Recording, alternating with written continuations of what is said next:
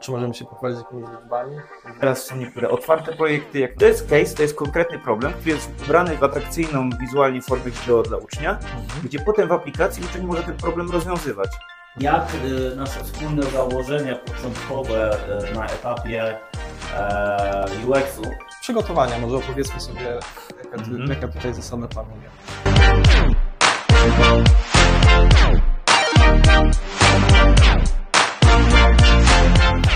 Czy możemy się pochwalić jakimiś liczbami? W ilu placówkach działamy, ilu uczniów obsługujemy rocznie? E, No tak, ostatnio nawet na Facebooku e, wrzucałem informacje na, e, po naszym evencie, który mieliśmy w czerwcu, Mhm. że rok szkolny 22-23 e, w roku szkolnym zrealizowaliśmy ponad, prawie 4100 zajęć, lekcji Mhm. multimedialnych. No to taka na przykład wartość. E, W, w roku przyszłym e, chcemy na pewno to podwoić, czyli około 8000 lekcji zrealizować. Nic trudnego. No staramy się tutaj, walczymy, ale wierzymy, że to jest, e, że to jest dobry kierunek, że to jest potrzebne. Jest wiele trudności, wiele takich bólów e, na tym rynku, które trudno zaspokoić właśnie. Zmieniająca się technologia, rodzice, którzy nie, nie do końca wiedzą, e, czy technologia jest korzystna, czy niekorzystna, czy po prostu jest tylko neutralnym narzędziem, które może być wykorzystana. Nauczyciele, którzy nie, trochę nie nadążają i to nie ze względu na to, że sami nie mogą, tylko często po prostu też sprzętu nie mają w szkole, który e, żeby sprawnie funkcjonował, musi być placówka dokapitalizowana i po prostu zakupiony pewien sprzęt, który mogą Mhm. używać, a, po, a potem jeszcze trzeba ten sprzęt utrzymać i wiedzieć, e, z jakich narzędzi korzystać, które są korzystne.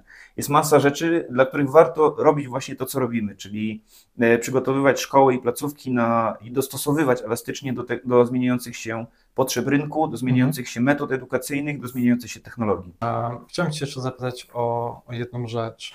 E, Usługa jest zamówiona u Was i teraz e, te tablety, które tutaj przed nami leżą, Tak? jakbyśmy mogli opowiedzieć, czy kto w zasadzie obsługuje te tablety, jak, jak przebiega lekcja, czy to prowadzi nauczyciel, czy to prowadzi właśnie osoba z Pana tabletą, że opowiemy sobie o tym, jak wygląda ten proces przygotowania E, tak. do lekcji. E, Przygotowania do lekcji czy samej lekcji? Mm, Przygotowania, może opowiedzmy sobie, jaka, Mhm. jaka tutaj zasada panuje. No to tutaj e, widzicie kilkanaście tabletów akurat, e, bo pewnie kamera nie obejmuje całości. Mhm. E, natomiast jeden taki zestaw, e, z którym my przyjeżdżamy do placówki, liczy 27 tabletów. Mhm. E, I to jest liczba wystarczająca do tego, żeby mieć pewność, że wszyscy uczniowie, którzy uczestniczą w zajęciach, będą mieli dostęp do sprzętu, bo to jest coś, co jest podstawą, żeby każdy praktycznie mógł pracować i żeby nie było sytuacji, w których teoretyzuje się na temat pewnych, tematów, tylko jeżeli jest na przykład e, kwestia e, i temat, e, robimy film animowany, to uczniowie rzeczywiście robią film animowany na, na zajęciach i każdy Mhm. ma za zadanie swój film animowany zrobić. Jeżeli jest na przykład zadanie, robimy projekt graficzny, no to, to celem i, tym, co też nas wyróżnia, jest to, że zawsze pracujemy praktycznie uczeń od początku lekcji jest zaangażowany w, w proces dydaktyczny. Mhm. I przygotowanie do zajęć głównie, teraz z racji tego, że jesteśmy w przejściu między e, starym sezonem a nowym, Mhm. czyli w wakacjach, no to teraz robimy taki gru- gruntowny przegląd tabletów wszystkich. E, I tutaj możecie widzieć, że one Czyli są. czyszczenie, Tak, że one są, czyszczenie, one są powyjmowane właśnie z etui, e, bo muszą e, przejść totalny przegląd, co wymaga trochę czasu i, i wiedzy, żeby to wszystko zrobić.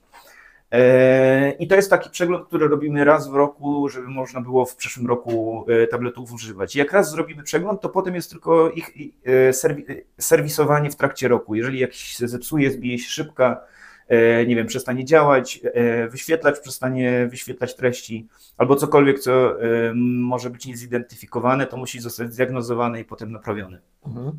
E, I na tym polega e, przygotowanie tabletów do lekcji. Oczywiście nie mówię tutaj o tematach na przykład wgrywanych repozytorium e, lekcji, które jest dodawane i rozwijane.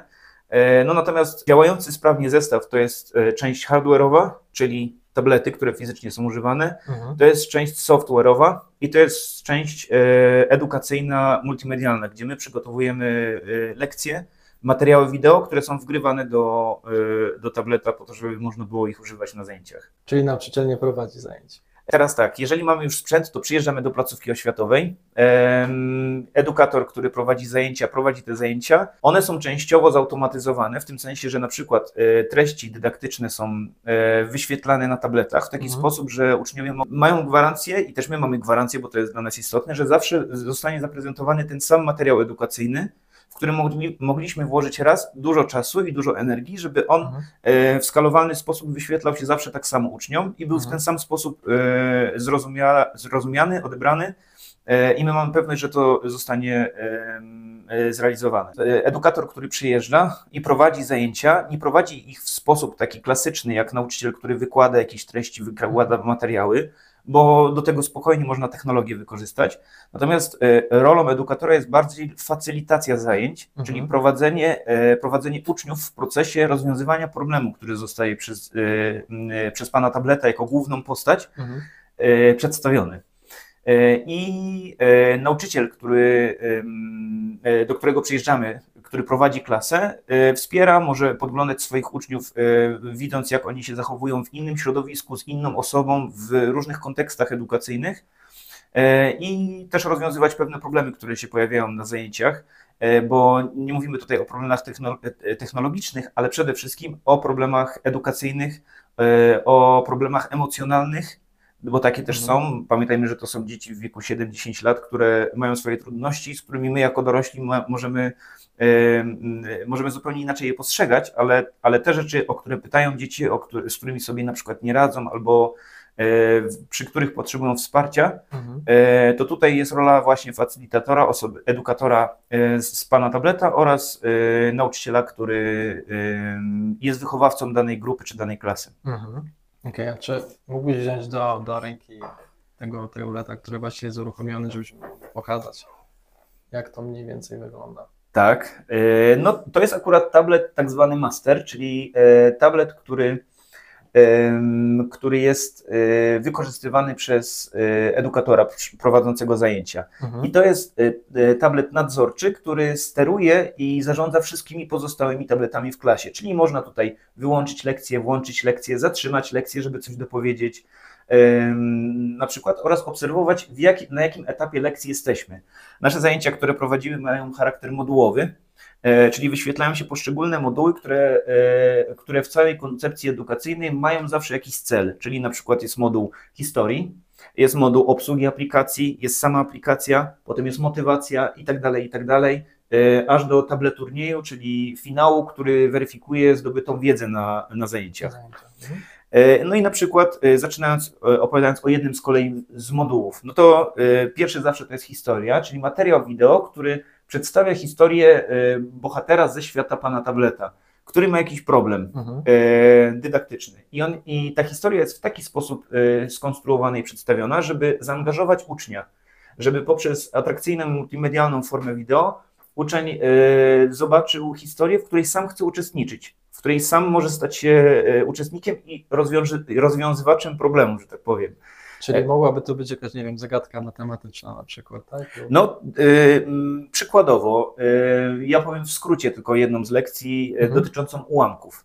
Okej. Nie? Tam mamy historię, gdzie Mamut Maniek ma, u, ma urodziny e, i musi zaprosić e, swoją rodzinę na, e, na przyjęcie, Mhm. ale e, w związku z tym, że e, nie wie jak podzielić tort na, na części, które będą e, dla gości do wy, wydania, Mhm. no to musi się najpierw ułamków nauczyć, żeby zrozumieć e, po co w ogóle ułamki są i jak podzielić ten tort, żeby obsłużyć wszystkich, którzy do niego na przyjęcie przyjdą.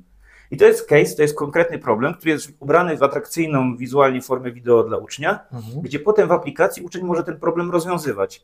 Mhm. Czyli po prostu liczyć i e, razem z mamutem Maćkiem i zastanawiać się, co, co zrobić właśnie, jak, e, jak mam liczyć, żeby ten tor był dobrze podzielony i żeby e, zadania, które przed, przed Mańkiem stoją, bo to nie, nie tylko jest tort, jak sobie przypomnimy i weźmiemy całe przyjęcie, to tam oprócz tortu są jeszcze kanapeczki, e, są jeszcze jakieś, e, jakieś dania, Inne przekąski. inne przekąski i tak dalej i je trzeba wszystkie podzielić. Mhm. No i w ten sposób właśnie e, jest to zaprezentowane, co e, angażuje bardzo mocno właśnie ucznia w rozwiązywanie problemów.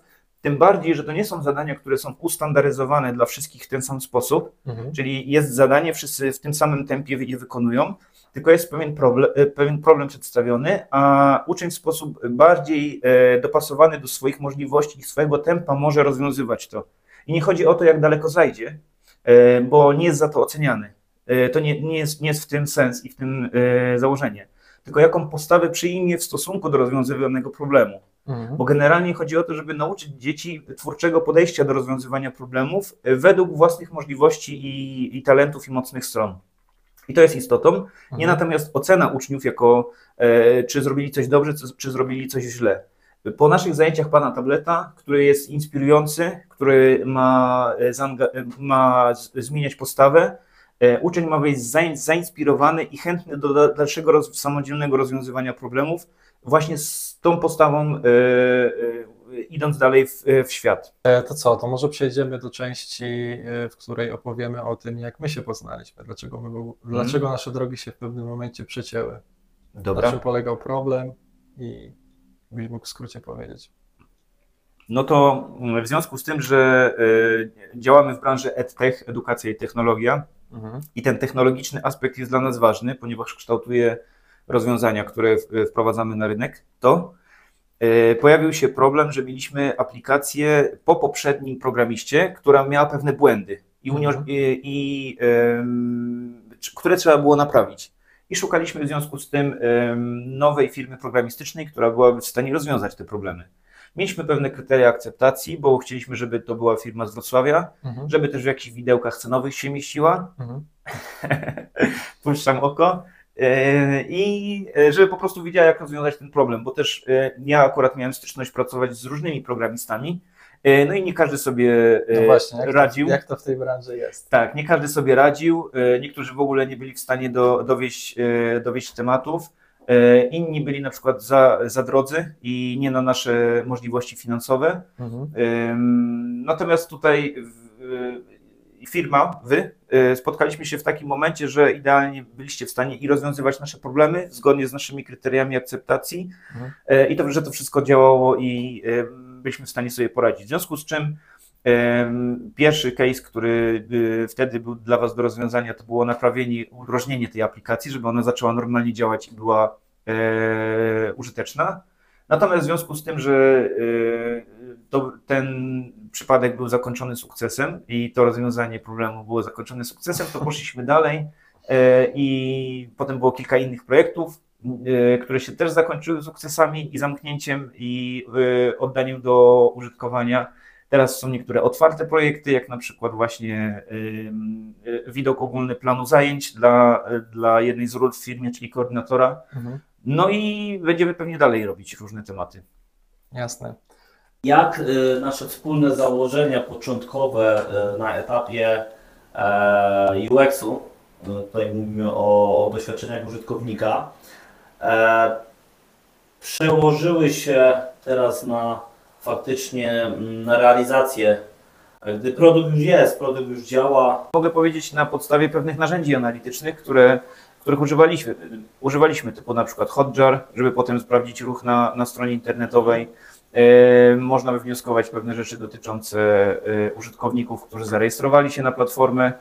E, I tutaj działania są zadowalające, ponieważ w pierwszym, w pierwszym okresie funkcjonowania platformy dołączyło chyba coś około 400 czy 500 użytkowników, zarejestrowało się, nie? E, Średni czas bycia e, na platformie to wynosił ponad 3 minuty, tam 3-15 s- e, sekund, czyli e, świadczy to o tym, że e, użytkownicy wchodzą na platformę i z niej korzystają, przeglądają te materiały, które tam się pojawiają, e, co było właśnie potwierdzone w tym narzędziu analitycznym. I na razie na tych, na tych informacjach bazujemy w, e, w odniesieniu do, do Twojego pytania o to, jak to się sprawdziło w, e, w rzeczywistości. Okej, super. Przypomnijmy, e, program Hotjar to jeden z programów, z programów analitycznych do sprawdzenia jakby e, działania ruchów użytkowników na stronie. E, Gorąco, gorąco polecam. Idąc tym, tym tokiem, jak wiemy, jest tam taka funkcja nagrywania, recordu po prostu przyjścia użytkownika przez całą, jakby po całej platformie, po całej stronie, po produkcie, prawda? Czy Miałeś jakieś, e, dostałeś jakieś feedbacki na zasadzie, że nie wiem, e, nie, użytkownik nie umiał czegoś znaleźć, był gdzieś e, długo szło na przykład, nie wiem, proces rejestracji, logowania, dotarcia do, do danej pracy, czy raczej było to na zasadzie prostoty, czyli to, co szliśmy, prawda?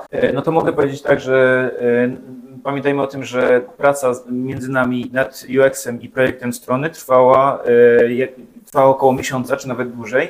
E, I w określonych iteracjach cotygodniowych, w których akceptowaliśmy to, co e, od Was wychodziło, jaka propozycja. Nie? Tak, dokładnie zastosowaliśmy się ciągle tutaj metodologię zwinnej, że myśmy tak naprawdę pracowali wspólnie z, twoj, z Twoim zespołem, zespołem Pana Tablet, jak i tutaj z tym zespołem Dimensione Creative.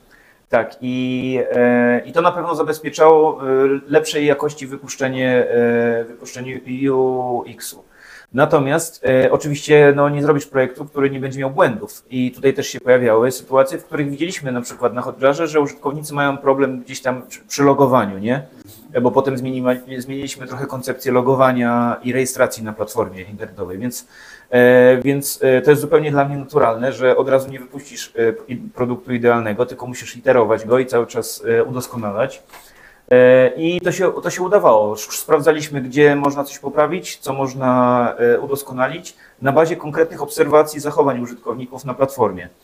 E, I tutaj i to pewnie jeszcze będzie się ciągnęło wiele, wiele, wiele miesięcy, jeżeli nie lat, bo to jest produkt, który my chcemy rozwijać ma być takim ważnym produktem.